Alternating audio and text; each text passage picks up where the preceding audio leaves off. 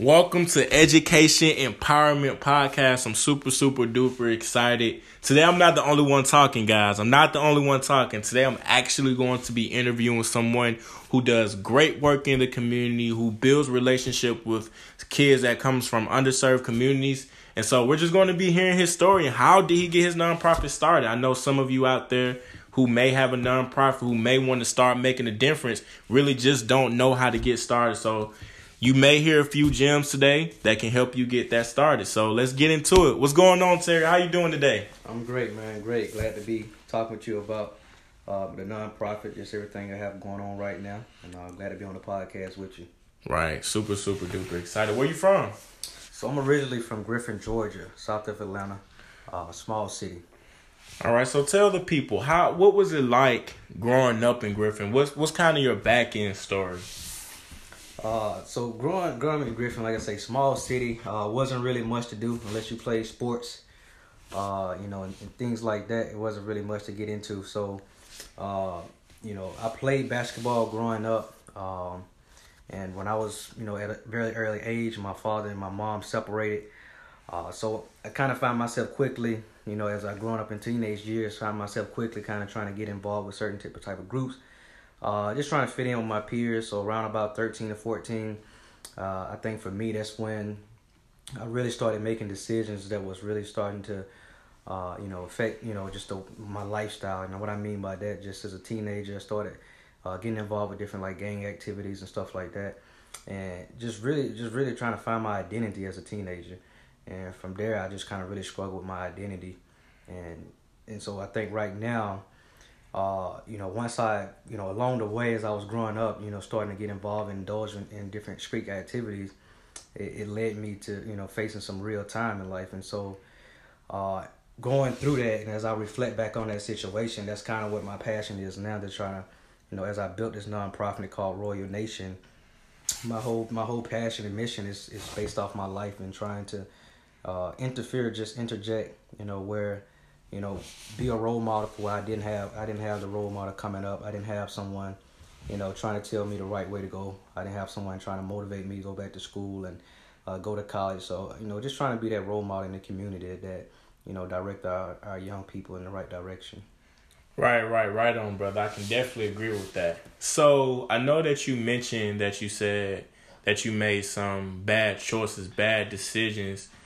What was it that inspired you to make those bad choices and decisions? Like I know that you seen that in your community, yeah. but what was that driven factor saying? Maybe you know the right thing was to go to school, respect your parents, the whole nine, but the streets and the gang related activities was was just so appealing. Like what was so appealing about that? Uh, I think you know I I seen uh, just being around you know at the age of thirteen and fourteen, just being around a lot of younger older guys, guys that were a lot older than me, 19, 20. Uh, just kind of seeing them with the money, seeing them with you know the different girls, uh, just kind of appealed to me, and you know, and then you know the music, you know that you know was that we was riding to and vibing with, uh, that plays a major part, you know. So, uh, you know, you wanna you wanna be like you know the rappers that, that you see, you know, you wanna you wanna be like the older guys that you're you're around, and you wanna try to fit in. So I think for me, uh, just trying to uh, figure out my being significance and try to impress my peers. I think that's what appealed to me because I felt like if I built a certain reputation, get got a certain street recognition, then you know I would have the respect. You know, as a man, I felt like that's what I had to do, you know, to be a man in life. So. Mm, yeah. mm. How did how did your I guess your family who kind of witnessed you go through that or people that you knew how how did you how did how did that make them feel? Do you feel like it hurted your mom? Was your mom worried where you were at? At certain times in the night. Like, how did that make your mother feel? As a just you know. Oh yeah, yeah, absolutely. I think you know, I I would say you know, growing up as a teenager, I caused a lot of a lot of pain and a lot of worry for for my mother. Uh, and so you know she did you know the definitely she did the best she could. I'm I'm a, I'm a I'm a child of six, so wow. she did the best she could trying to raise six children. Um, but you know I think she kind of made peace that you know she only could took me take me so far as a young man in life, and uh, and there were just some things I was gonna have to figure out on my own. Uh, and so I definitely caused a lot of pain, a lot of grief, you know, to my mother. But you know, you know, mother's love. She stood, she stood by me the whole entire time, and and she always seen the best in me. She always she always knew what I could become, Mm. rather than what I was involved in. Right. Interesting. So I guess what advice would you give to somebody who basically similar to your background, somebody a young man that grows up pretty much without a father figure, but the mom is doing the best that she can do and also just kind of giving advice to the mother as well. What are some what are some tips or some things that kind of helped you to say, okay, this is my stopping point and this is not even work. This not even what people make it seem to be. What is some advice that you can give to people who you know, who are out there doing it, you know. Yeah, And a yeah. mom for the single mother as well, who is trying to raise this child to to be the best that they can be, but yet the streets is still so appealing. Yeah, You know? I mean, I think first and foremost, just speaking to to my young people. So, like when I was thirteen and fourteen, when I was making the choices that I was making, getting involved with certain groups of people, uh, you know, doing certain drugs, uh, you know, just skipping school and not taking my education serious. When I was making those choices in those moments, I didn't really, I didn't really understand how it would affect me down the line. I didn't really understand how it would position me in the future. And so, you know, as a 13 year old, 14 year old, as a teenager, you just kind of make decision uh, based on, you know, here and now. You don't really think about long term. You don't really think about your future. You don't really think about how it's going to affect you down the line. So, to my young people, I think, I think you got to understand just the power of your choices and uh, decisions you're making at 13, 14 is definitely going to shape how you, you know, are when you get 20 and 21, 22. So, it's going to determine whether or not you go to college. It's going to determine whether or not uh, what type of jobs you, you get is going to determine what type of uh, you know people that you surround yourself around in the future. And so, uh, for young people, you just got to really you know think carefully about the type of people you surround yourself with, and um, just really understand the you know the power of your choices. You know, you got a free will, and you know only your mom and dad, whoever, they only can do so far, do so much. And so, at the end of the day, you have to make certain choices that's going to be beneficial in the future. And then for for single mothers out there, you know, my I tip my hat off to them uh, because they do a lot. They do a lot for our community, do a lot for our kids. So I think for a single mother, you know, just number one, you have to you know pray and give certain things to to God, and you have to you know put that in His hands. But and be at peace as long as you know you're doing all you can to you know put your child in a position to be successful, and you know you with all the resources that you had available, you did the best you could. I think you have to be at peace, but also just never give up on them. You know, keep Yeah. encouraging them, uh, keep telling them how much you love them, and you know most mothers gonna do that. So, but just keep encouraging them. My mom, she stood by me no matter what, and uh, regardless of like I say, regardless of what I was indulging in, what I was doing, coming home late, uh, just being rebellious and not listening to her, she she still, you know, loved me through my darkest days. She still supported me. Uh, and she never get she never gave up on me. She always told me what I could become. Right, man. You know, that's that's pretty inspiring. You know, when I really think about the, especially people who are um this this is for everybody, but I know like specific like for African Americans, you know, I'm not sure a lot of people are aware, but the percentage of kids who don't have a male role model is pretty pretty big, you know. And for me personally, like just even sitting sitting here hearing your story, it just shows that despite the circumstances and the things that you know that people go through, that it's still an opportunity to change. It's still an opportunity for us kids, you know, that's out here that may be listening or educators who who may be teaching our babies to to be the best that they can be, but yet they're still being rebellious and still, you know, being coming being disrespectful. They just a little challenging to work with. This is proof evidence. Here I am interviewing Terry and he was one of those kids. And however, now he has changed his whole life around. So like he said, man, for the mothers, for the educators, for people who are who are dealing with kids who are who are struggling, don't don't give up. Just keep loving them, keep showing them that you're committed and dedicated to say, "Hey, look, I'm here for you no matter what, despite what you go through, despite your test scores, despite whoever said that you wouldn't make it out in life, I'm still here." And I think that the presence, like action speaks loud speaks louder than words, and I think the presence is what really makes a difference um in a kid's life, especially when they're called to the streets because they're looking for that attention and the love. And if they can find that in a positive environment, uh, they'll be well off. And so, like I said, I definitely tip my hat off to to uh, to those educators and people who are who are really striving to make a difference because it's not easy. You know, it's not easy. So, but yeah, man. So what what was it? Now that you we, we talked about your story and what you went through, what birth Royal Nation? Like what what was like the year, the date, everything? What did it come into a dream? What was it for you that said, man, you know what? I want to start a movement, man. You know what? I want to make a difference. Like that very first thing. Yeah, I think. Uh, so, I mean, I, can't remember exactly when uh, just Royal Nation. Well, not Royal Nation, the name. I, I remember mm when the mm-hmm. name came to me, but um, it. I remember wanting to, you know, when I was going through uh, a situation, you know, as a 19 year old, 20 year old. Um, you know, being incarcerated, going through a very, you know, d- disturbing time in my life. I remember just, you know, the process that God had me on, the journey He had me. I remember just wanting to, once I made it through, I remember just wanting to give back and just wanting to go back to my community and places that I'm from and try to make a difference and uh, just kind of show show the young people that, you know, you can do something different no matter regardless of what environment you're from, regardless if you're from the hood or the projects uh, it doesn't matter where you're from. You can be different. You don't have to be molded by your culture. So I just remember once I, you know, came into that understanding and once I seen, you know, became comfortable who I am and in my identity, uh, I knew then that, you know, it was my responsibility just to go back and, you know, be to those young people for what I didn't have, you know, a role model and someone who could tell them, look, you don't have to do this, you can go this way, so just show them a different route. Uh, but I birthed Royal Nation around in September uh, of 2017.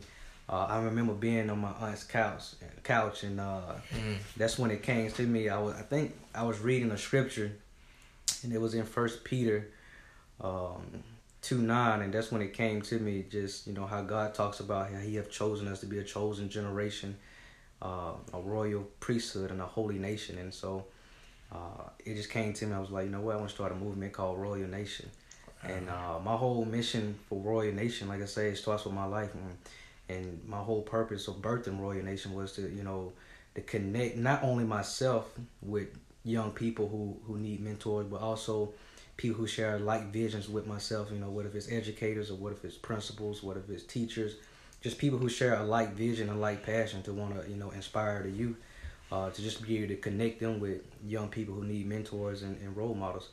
And so, uh, yeah, that's where it started. And my first, the first group of young guys that I got and was able to mentor, I just I went to I went back to the hood that I grew up at in Griffin, uh, and we just I just got connected with a group of young guys there, and and uh, I just told them about the movement, and, uh, and I was like, look, we're gonna start Royal Nation, and they was like, yeah, that sounds good. Let's start Royal Nation. So.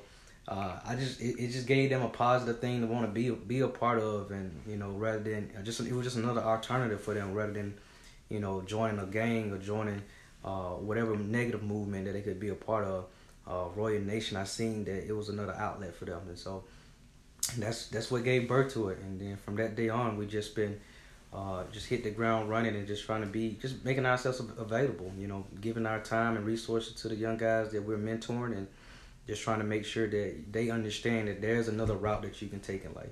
You know, you don't have to be molded by by your culture. You don't have to be what everybody else is is you know regardless of what you're surrounded by and that's what that's my that's what that's what inspires me that's what keeps me going that's what that's why i do what i do it's all to you know to give them a better outlet you know for the future right right man i definitely agree and it's funny because i remember when i i met you and um I, and I remember when we was at a retreat and you was telling me about some of the things that you were dealing with uh, when yeah. with Royal Nation and Mm-hmm. I guess like just needing more recognition, recognition, yeah. and like more assistance too. Right. I think you oh, yeah, kind of mentioned that too.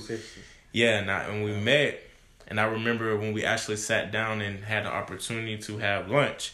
I remember you told me that you went to the neighborhood. You were, and I know you say you went back to your hood, but you went knocking on doors. Or like, how did you find these kids? Were yeah, they? Yeah, they was no, they was they was just outside. They was outside playing wow. playing football and just uh I just approached them, started playing, throwing the football with them, and then just kind of after throwing the football with them, I would just you know kind of introduce myself and who I was, Um, and she's like, look, I want y'all to be a part of Royal Nation. And they was like, what is Royal Nation? What is Royal Nation? So I just kind of, you know, told them about the movement, what I'm trying to do, and what it what it's about. And um, and they was with it. They was like, yeah, we want to be a part of that.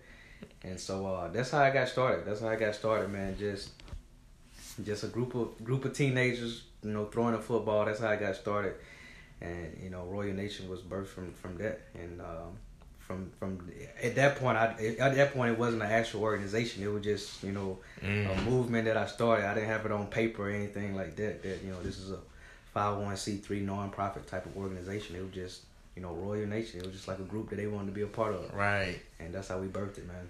Right. Yeah. Right. But yeah, I definitely struggle with man. Just uh, at that point, when I met you in the retreat, definitely struggle with just recognition and then also just needed assistance because I was actually having to turn turn down a, lot of different guys and, and, kids that wanted to be a part of the movement, but it was only it was only so much that I could you know do and mentor so many kids that I could mentor at one time by myself. So, you know, I had to turn a few few young guys away, and uh, you know, which is not what I want to do. So that's why I needed more assistance and.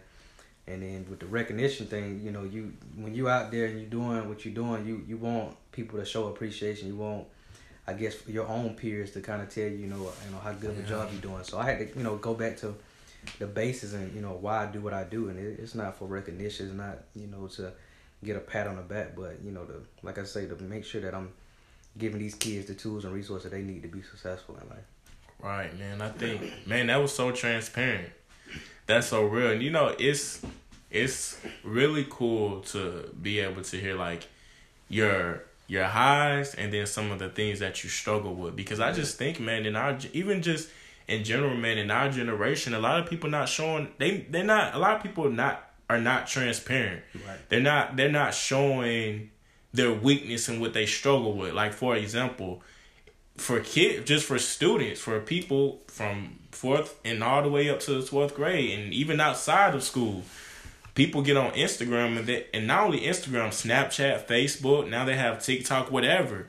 It's like you can basically present your best self and be the best self that you can be, which is great. But when kids look at that, they say, "Oh man, some some some I've witnessed personally some students will start feeling bad and doubting themselves because they think that they don't have any weakness or they think that they don't struggle with anything." So yeah. I just appreciate you, you know, just being transparent about, you know, just some of your struggles and then Absolutely. your highs and lows.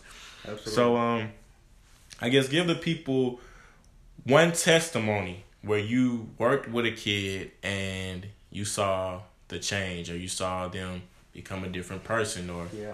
Yeah. Uh yeah, that's it's a it's a few, but just one in particular is probably the first like I say, first kid I ever met. Uh, his name was Jaquel and uh, he's from he's from the neighborhood that that I you know originally grew up in, and so uh, I remember when I first met him, he was he was at an alternative school. He had just got kicked out of public school.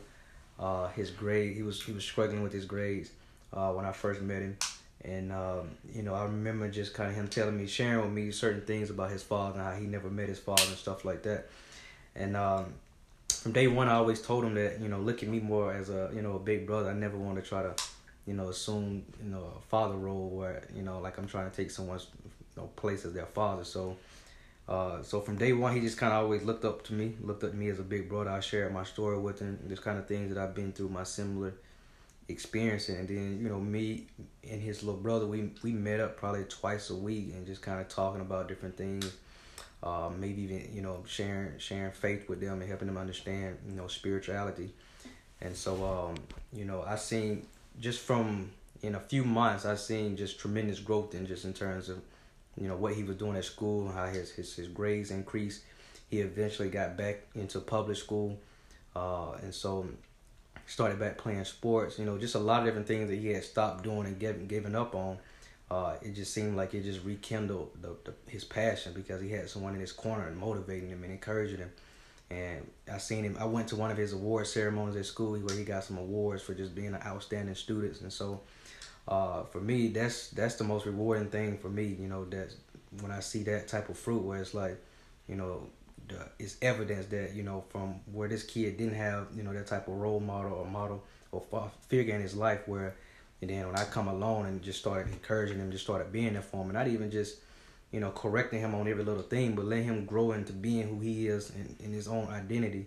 Uh, I just seen a tremendous growth in him, man. And so, you know, he's probably, you know, he's he's like a little brother to me. And so, um, yeah.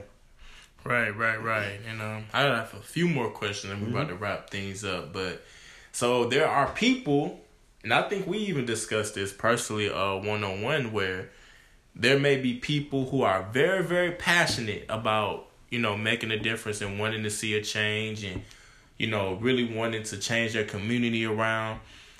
But we also know that even in that nonprofit, for profit, it doesn't matter. It's still a business yeah. And no one is really going to take an individual serious if they don't have some type of documentation saying that this is a brand or this yeah. is a business because somebody can that's just like saying oh man i want to teach kids english in the schools in the public schools they can be passionate all day they can have a lot of information but if they don't have that degree and credentials right. they not teaching nowhere in nobody right. public school right. they not hands down. So what was it? I guess from the business aspect where you said that okay, you know, I got this passion, so now let's let's let's let's do the business side of things and the documentation and and, and even if you are still in that process, like what is it like? Yeah. Uh, so I eventually, you know, partnered with the a lady who's over Epic Life. Her name is Kenyatta Bell. And so she uh she she was like really I met this lady, she just really believed in my story, believed in my vision and uh, she was willing to just kind of really help support me and uh, just kind of structuring the organization as a nonprofit and a 501c3 where we can actually begin to take in donations and, and our sponsors and people who are investing in our organization can actually you know receive the tax credit that they was due you know being a person who's uh, investing in a nonprofit uh, so it, it kind of it started with just filing you know filing the paperwork uh, the necessary paperwork for being a nonprofit and then also, just filing the 501c3, which is a additional process. Um, it, but it, it, probably takes about four or five months just to do that. But if you got someone who knows exactly what they're doing, it's a, it's not a it's not a hard process to do. Uh, but it's necessary. It's necessary, especially when like now we're at a stage where we're trying to partner with different public schools and uh, partner with different organizations. So uh, it's necessary. It helps you know to for people and businesses and schools that you know actually take you serious that you know what this is this is not just um, you know mom and pop type of thing this is a this is a real life organization and and uh, we're actual entity and we are we're structured in that way and so it just helps people take you serious and, like I said it helps protect you and, and build your brand because you know, if you want to get grants or anything like that for a nonprofit, it got to be it got to be listed as that. You know, it just can't be saying it's a nonprofit. And right. so you got to definitely have it on paper and and uh, put the structure together so that you can actually be taken serious as an organization. Right. And so how much does it tip so I know that when you're doing a nonprofit you can also pay someone to file for you. What how do you how does someone go about that? Where can they find these people that, you know? Yeah, or, I mean it's it's it's a lot of different people who who does you know filing nonprofits, making sure that you get all your articles submitted. It's something you actually can do yourself. You know, I'm personally you know don't recommend it. It's too much paperwork for me, so I prefer to pay somebody to do right. it. Right. Uh, but it's it's a lot of different people you can do it. I mean, if you just Google, you know, filing nonprofit, you know, paperwork, you know, a lot of different people will come up. Uh, typically, it's probably uh, about seven, eight hundred dollars to just get everything filed to get your nonprofit filed as a nonprofit to get to get it listed as a five hundred oh one c three. Uh, it's about seven hundred, eight hundred dollars to do that total. Right. Yeah. Right. So yeah, that's pretty much the business aspect of thing. I just have uh, one more question, man, for you. Before we end this podcast, where do you see Royal Nation, the brand, in the next five years? Yeah. Yeah, I see. I see as we, you know, bring in other leaders and other uh, individuals who's passionate about, you know, reaching our young people, reaching our community.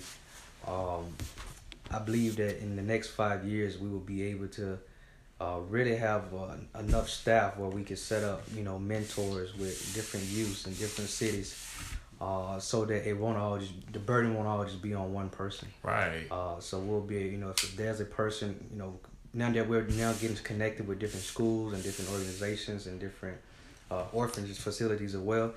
I believe that you know if there's a kid that's in need of a mentor, uh, I see Royal Nation being able to provide that that tool through our volunteers, through our sponsors, people who are, you know, willing to step in and give their time and, and resources and mentor young people. I believe we'll be able to connect them to be able to bridge that gap and you know set them up with somebody that they can pour into. Uh, and then also in the next five years, I hope that we will be uh, have our own facility, have our own facility where kids can come on a day to day basis and you know what if it's just after school doing doing schoolwork or uh, having you know athletic training where they can you know be involved with the sports that they want to be involved in. Uh, but I see I see us open up community centers and just being able to you know pour into them on a day to day basis. Right, right, and that, and I think that's man, I think that's great, and I also want to break this myth of um, of people thinking that before before we end that when you running when you are running a nonprofit or maybe you you sit on the board of a nonprofit that you don't get paid. like some people hear nonprofit and they just think that yeah. man, you know, I'm not gonna start a nonprofit because yeah. I'm not gonna get paid. You get paid. Yeah, yeah, yeah. And you and you still have to. It's still a business. Don't yeah. don't get me wrong. Yes, a good majority of the money goes to the people that you're serving. But still, if you are a part of the nonprofit staff, depending on who you are, depending on where you are in the nonprofit, you get paid from grants. You know, even a nonprofit, they still have to sell services. Absolutely. Uh, t- maybe nonprofit sell T-shirts, yeah. or maybe not a nonprofit would say maybe run a school a conference, and that money goes back into the the business. So a nonprofit is still a business, and yes, you still get paid. You may not get paid as much as if, as if if it was under an LLC for a profit, but even in the nonprofit, you still get paid. All right, so absolutely, absolutely. Um, because I just I just hear a lot of people that a lot of people don't want to run a nonprofit because they're afraid that they won't get paid, but you still get paid, and you can still use it as a tax write off as well. I believe so. If I'm, I'm right, right? Yeah, yeah. Absolutely. So absolutely, it's no different from you know a church. You know, a church has a business aspect.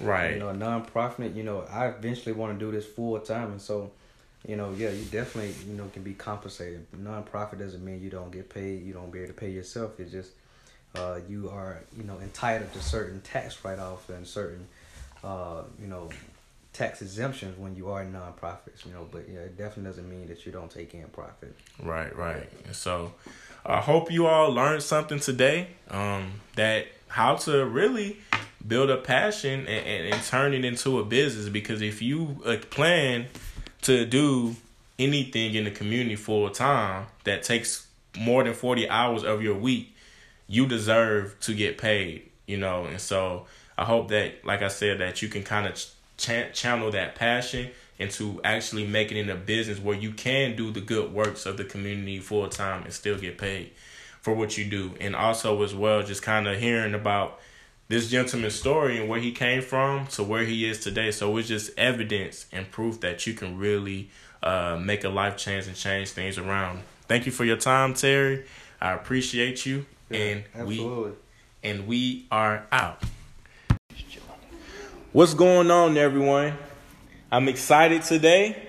As you all know, I am the host, Dratavius Parham, and welcome to Education Empowerment Podcast.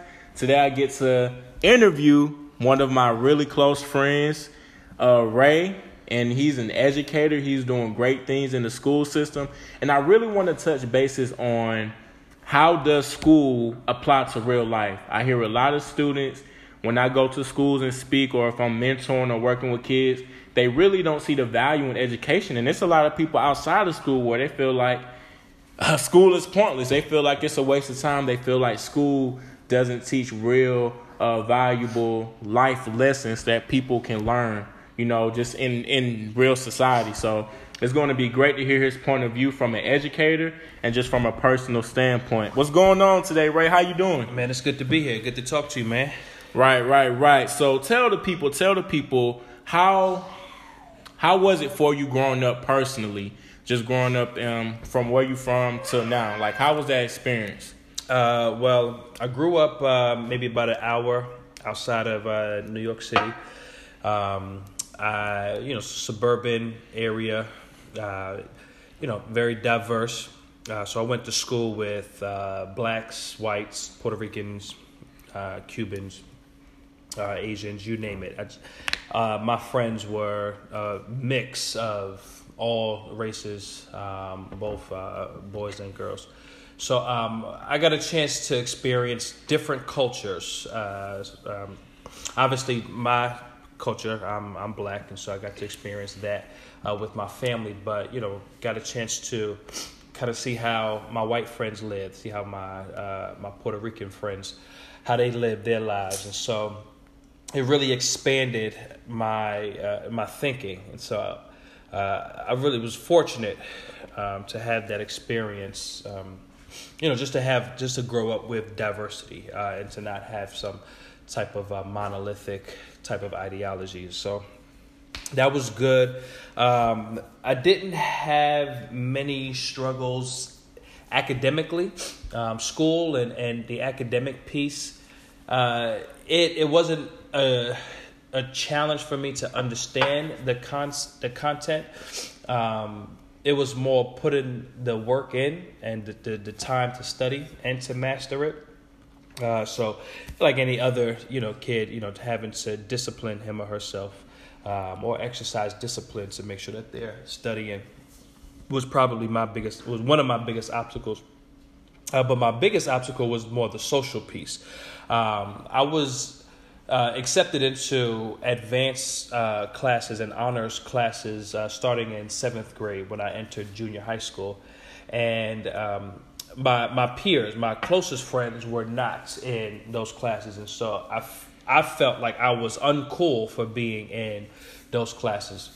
So I decided to dumb myself down, uh, not do as well, to not put as much effort into the class. Uh, because being a, a, smart black kid at the time was not really mm-hmm. something that was uh, that that one aspires to. Um, so that that pretty much lasted, you know, through high school uh, fortunately, I was able to uh, get accepted to Morehouse College uh, down here in Atlanta, and just the environment at Morehouse was completely different than what it was uh, for me growing up. Uh, so, as opposed to seeing uh, a number of my black friends underachieving in school, um, I am now surrounded around my peers um, that are excelling you know, so some of my classmates were talking about going to work uh, as uh, lawyers for the NBA, um, starting their own businesses, uh, becoming doctors, and uh, and getting engineering degrees. Uh, these are things that you know I just heard on a consistent basis um, that it just really inspired me, and it made me feel like, hey, it's okay to um, have a gift intellectually and and to use it um, and to develop it. And so uh, I really, really uh, appreciated that experience. It helped me become the man that I am uh, today. Man, that's that's that's good stuff, man. I know that you mentioned as just being an African American male that being smart was not necessarily glorified, and it really brought me back a memory. I was looking at a movie one time, and I remember it was basically it was this kid. He was a very brilliant kid, and he actually got jumped, you know, after school, and they physically just beat him up like very badly because they found out that he was very smart and intelligent.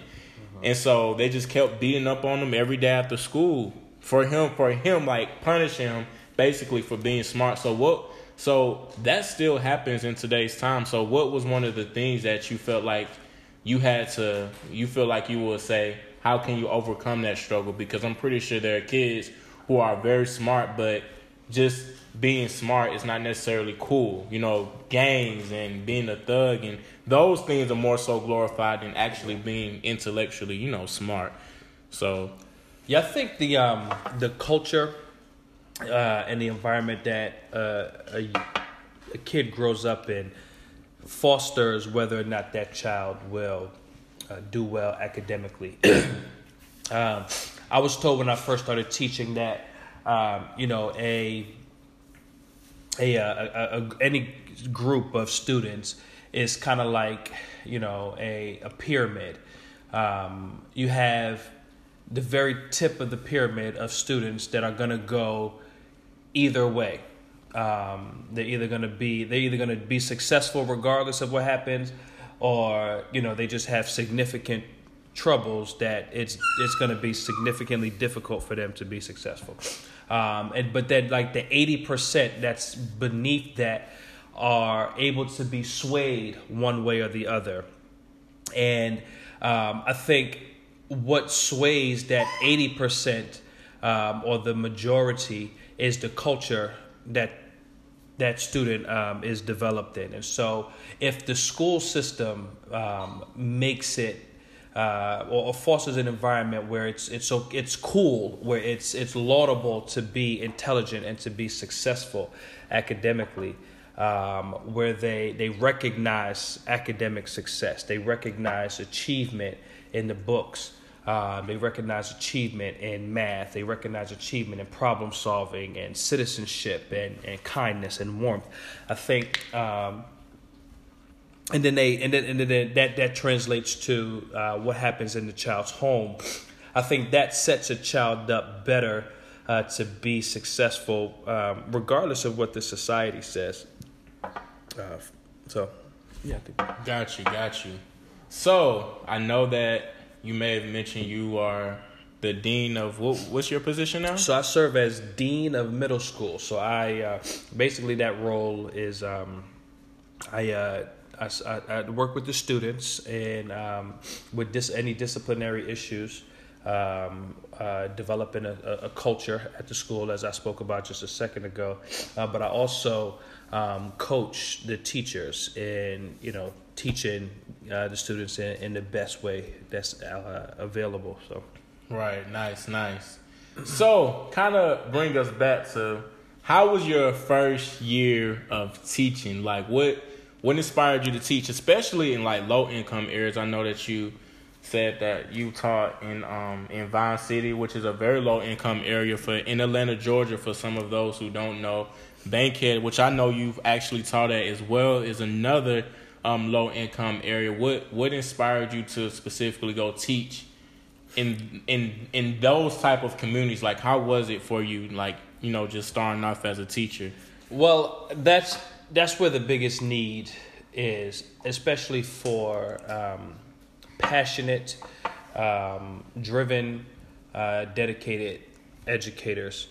Um, I think the biggest need uh, is in those areas, and so I, I wanted to uh, I wanted to get in that area, particularly to uh, inspire young black students, uh, particularly young black boys, that education is still their best way out.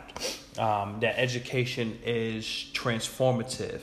Um, education can take you from uh, low income to high income in one generation. And I, I speak on that from um, what I've seen uh, directly from within my family. Uh, my grandparents on both sides had eight children, and uh, education um, shifted the shifted their t- the tax bracket of all eight of their children. So 16, uh, 16 different uh, people have seen the power of education, and I wanted to make sure that um, that that was still being uh, taught as a viable um, and probably the most viable option um, there is for young black kids. And you know, is, is, the system educational system is not perfect. We have a lot of work to do to uh, perfect it, but um, you know, when it is done right and, and when effort is put into it, it, it really has transformative powers. Right, right, right. So I know that a lot of it's funny because a lot of let's see, a lot of kids just in general, like hearing I guess hearing from their standpoint, they they don't really see the value of science, math, social studies because in today's time, especially especially on social media, the big thing that's a lot of people are starting to talk about is financial freedom. Mm-hmm. Like being in control of your life and then, you know, I guess one of the biggest things that people say that school doesn't necessarily teach you teaches you how to be an entrepreneur. It only teaches you how to be an employee. And these are just some of the conversations that I hear ongoing all the time. And to me, honestly, it's kind of irritating a little bit because I do still see the value of education, but for some of those, how do you how do you let people know that I guess science, math, social studies, I guess does play a role in financial freedom mm-hmm. or entrepreneurship or having full control of your life. Like how does education in itself, these subjects that teachers, you know, teach seven hours, eight hours a day, right. how does that play like practically in, you know, in someone's life? Do you feel like it does, or I guess yeah. like what's your personal take on it? So uh, before I answer that, I will say that um, we have a ways to go to make education more relevant to today's uh, fast-paced, moving uh, society. Yeah. Um, the way that we assess our students um, does not reflect how students have to operate in, in the real world. And so, for example, um, every April, April and May here in Atlanta, our students take what's called the Georgia Milestones, and it's essentially uh, four different, um, in, for at least in uh, grades three through eight, it's four different um, assessments: math, science, um, language arts, and uh, and um, social studies. Um, now, every grade doesn't take science and social studies, but each of those grades will take a math and ELA um, assessment, and it's majority multiple choice questions. And so, if you think about in real world, like uh, yeah, the the problems are are real world. Um, you know, uh, but but how many times in the last week have we really taken a multiple choice assessment, right? Um, now, we do have to make choices in, in, in the world, but that uh, really doesn't reflect the way, the way we make choices in the world doesn't reflect the way that our students are assessed, right? And so we have a ways to go in, in making education more relevant. Um, so, with that being said, um, we have made great strides. Um, excuse okay. me, y'all. That's uh, that's my child in the background. Uh, she likes making noise. Uh, but we we have we have made great strides in um, in making education more relevant, and so. Uh, our students are learning more conceptual understandings of math. They're reading more contemporary uh, literature. Um, they are being required to uh, uh, to develop their 21st century skills like problem solving, like management, like uh, conflict resolution, um, time management. Uh, they're being required to do each of these things while while they're in school, and so. Um, uh, but but I will say this one thing that we we cannot forget, right? Edu- the school system is really meant to teach academics and to um, assist in building uh, citizens for the next generation and for, for the future. However, we, we, we can't minimize the importance that family that the family plays and that the community plays. And I think it has been uh, to our detriment to put all the blame and all the responsibility on the school system um, and to kind of absolve uh, the family of a lot of their responsibility. Now, that's not everywhere, but you know, in, in several situations, that has been the case. And so, um, education is very relevant. It is. I mean, it, it di- does it directly um, impact your uh, financial health or you know your your, your freedom? Um, uh, in some cases, not directly, but um, it, it's, it's opportunity. It opens doors that um, lack of education uh, cannot cannot open. Right, right. So I know that you, man. That's dang. That was that's that's powerful, man. I think that even even with like taking tests, a lot of times can help us problem solve because I mean I think problem solving in itself, when you talk about in terms of really wanting to be successful or really wanting to own anything, it takes problem solving to actually do that and execute in that in that in that perspective. Mm-hmm. So I know that you have taught financial literacy before, mm-hmm. and I think that financial literacy is actually a very important skill set as well. Can you can you elaborate a little bit on that? How how was that? How was that experience? Do you feel like kids were into it? Do you feel like you had support? How was that? Well, I, I definitely had a ton of support and a lot of buy-in from the from the kids, um, and so it was it was my attempt at making uh, the content that I was teaching. So I was a math teacher for uh, several years, and it was my attempt to make the content relevant uh, to to my students, and so.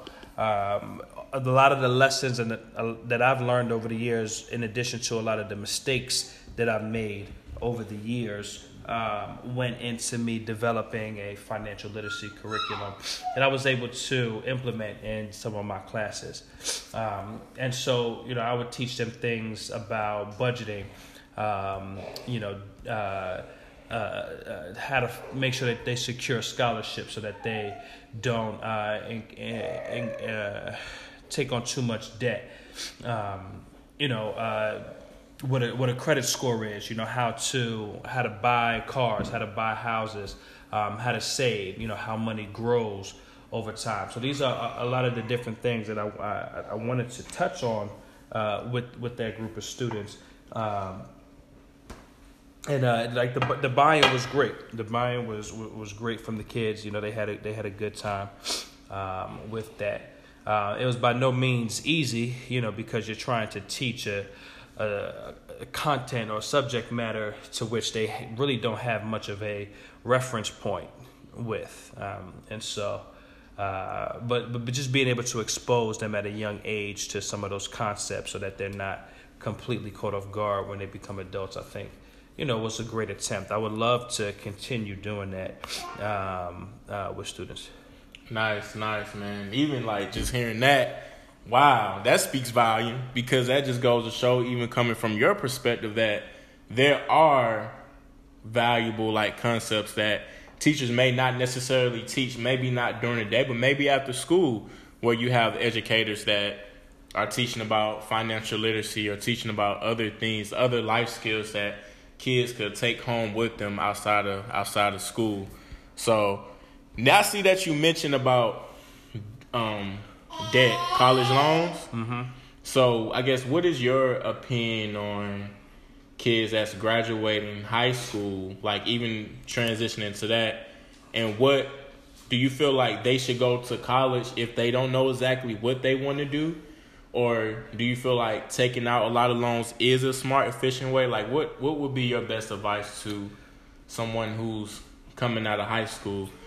You know. So my my advice is, um, if you don't know what you want to do just yet, um, you know, I would I would take some time before you uh, go to a, a really expensive college and you know uh, get yourself into just a bunch of debt. Um, you can take a lot of prerequisite classes at a community college uh, to get the credits um, out the way, um, and then when you're ready to make that transition to a uh, four-year university or four-year college to get your bachelor's degree, you at least will spend a lot less time. Um, you at least spend a lot less time um, uh, uh, just kind of just roaming around campus, really, really unsure about what you want to do um, with with your life. And so, um, one thing I do recommend, if you do know what you want to do, um, there are a lot of options out there uh, as far as college, and I do not recommend that uh, you go into uh, extreme debt trying to uh, trying to keep up with the Joneses and going to the finest college, um, going to um, the most prestigious college if you if you can afford it, or if you plan on going into a career uh, that won't you know kind of give you an opportunity to pay off those loans uh, quickly, and so. Um, you know, take time trying to figure out what you want to do. Hopefully, while you're in high school, you're thinking about those things. But if it doesn't come to you while you're in high school, I don't think people should rush into getting into college. Um, you know, if you if you do tack on, you know, a lot of debt, uh, pay it off as quickly as possible. You know, uh, there's a scripture that says um, the uh, the borrower is a slave to the lender, um, and and you feel, you feel anybody that's in debt now you feel like that. You feel like as soon as your your paycheck comes um, your slave master takes a certain percentage of your income. And it's just it's, it's not a it's not a great feeling to to work hard you know for two weeks or for a month and get a paycheck and then to you know have to pay back something. Uh, uh, but you know pay, pay pay your loans off you know uh, quickly um, so that you can begin to build wealth, you know, for yourself. Um, and again, and back to the point about not feeling like you have to go to, you know, like the most prestigious colleges or, you know, uh, getting too caught up in names and, and reputations. Um, you know, for the listeners out there, you know, uh, research this, um, research this idea. It's called the uh, big fish, little pond phenomenon. Um, it's better to be a big fish in a little pond than to be a little fish in a big pond. And I, what I say is, when I say that, you know, um, you may get into an Ivy League school or a, a, top school, and everybody is just as smart as as you are, and everybody works just as hard as you are. Uh, so you're a little fish in a big pond, and um, numerous studies have shown that uh, those students that perform um, below average, even though they would be above average at other places, when they go to these colleges, they they underperform and end up dropping out or not even going into the fields that they uh, that they set out to go to because they get too defeated, right? And so. Um, you know, if you have that drive and you have that opportunity to, to, to go to these schools, you know, I, I mean, if you want to take it, go ahead, but just go there understanding that, you know, there's a level of competition that's there. Um, you know, and, and if you don't make it at that environment, you can always transfer somewhere. Um, and, and still be great, you know, because at the end of the day, you know, I've hired people before, and you know, I've hired people that have gone to some good colleges and some you know average colleges and you know really you know the the name of the colleges really doesn't speak to the character of the person. Um, and so that's really what matters. Man i think that like man that's such an important point that you made because i remember when that was back in high school man so many people were caught up on oh man i need to I want to go to this top school and you know just looking for. I'm sorry, I just got distracted by the baby. Excuse me, but um, no, a lot of people get caught up on the name, man, and, and sometimes the name isn't all that important. To be honest, to be real with you, sometimes character is really what matters because somebody can come from a great school and someone can come from a small school, but that person that come from a small school school can have a great character mindset and work ethic and be willing to do whatever it takes to make sure that they you know can be successful. And there's people like that that go to uh, small schools you know so you can find some great successful people who are like very driven in a in a small school small community college. Yeah and so and so there's a story of the of a uh, one high school graduate. Um, she got accepted to Brown University in Rhode Island, which is an Ivy League school, and she also got accepted into the University of Maryland, um, which is a really good school in Maryland. Um, and so, comparing, you know, the two colleges, Brown is, you know, more prestigious. Um, uh, more well known, probably uh, attracts higher um, uh, higher quality applicants, you know, so to speak. And so, you know, because it was Brown University and, and, and she got in, she decided to go to Brown and enroll there and wanted to be in the uh, sciences. Um, she was studying, I believe it was, it was either chemistry or biology. Um, and so when she got to the school, she realized that, you know, even though she was, you know, really smart in high school, that you know just some things came more of a challenge to her, and she was competing against you know students where um, subjects like you know um, you know biology and organic chemistry and and these things that you know these really really smart scientists have to study it was coming easy to them. Um, but she was realizing for her that uh, it wasn't coming as easily to her. And so while she was getting um, b's in her classes um, her classmates were getting A's, and that really defeated her because the bar where she had uh, measured herself uh, was, was was really high, and so. Um, but if she would have gone to the University of Maryland, uh, she would have been at the top of her class mm. there, right? And so that would have inspired her um, that much more to remain um, in the sciences. Uh, but actually, she ended up um, dropping out. Uh, well, actually, I'm not sure what happened. So I don't know she dropped out. I know she stopped pursuing that uh, that career in the in the science field uh, because she just felt like she couldn't compete anymore. And so, um, you know, it, it take it takes an incredible um, amount of character to to to finish and to graduate college because this is for a lot of 18 to 22 year old kids like this is the first time that they are being independent. And you know uh, if you think about low income students who are first generation college students like who do they really call on in their families to for support and for guidance right? So there's several of them that don't have that um, that have that have that type of encouragement. And so feeling like you have to keep up with, you know, uh, keep up with the Joneses is not really the best approach when you're you're choosing the college that you want to go to. Got you, got you. We about to go ahead and wrap it up. I have one more question. Yes, sir. So, what is your next plan in the next five years? Maybe personally or entrepreneur wise or school wise? Where, yeah. where do you see where do you see yourself in the next five years? So the next five years it will be twenty twenty five. I will be debt free in twenty by twenty twenty five. I will not have any credit card, student loan, debt. Um, it will all be paid off. Um, I will uh, have um, enough money saved in the bank. Um, three months worth of uh, savings for expenses, for emergencies. I'll be working on um, investment. Um, I'll be building a uh, college fund for my children.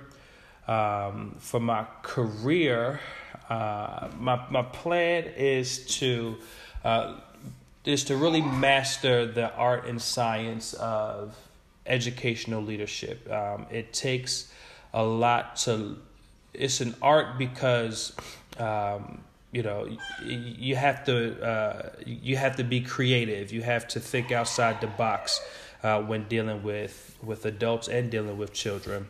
Uh, but it's also a science because we're testing things um, that we don't know if they work, or we're testing things that may have worked, you know, five or ten years ago, um, that may not work in the next five or ten years. And so um, it's to really master that art of leading a high quality, um, a high quality school um, where we produce students that are uh, ready for uh, success in college. Um, and in their careers. Um, I want them to wear the name of our school uh, as a badge of honor, um, but but but also to for their work to do uh, the speaking for them as well.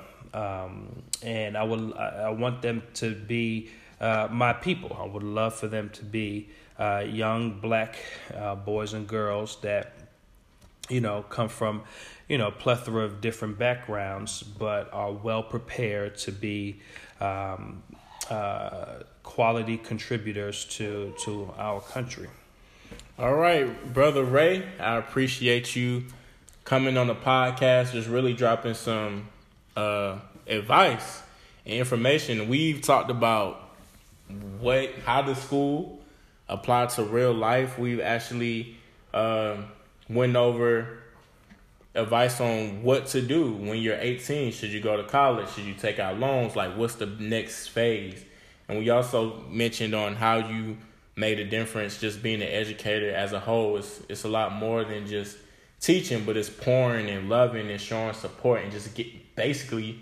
And sometimes you basically like that father figure that some kids may not have at home, and so it was uh it was a joy interviewing you today. And that's all we got for you all today. I hope that you enjoyed it. Uh, make sure that you take a listen, share it on Instagram and social media, and you all enjoy the rest of your day. Peace. Out. That was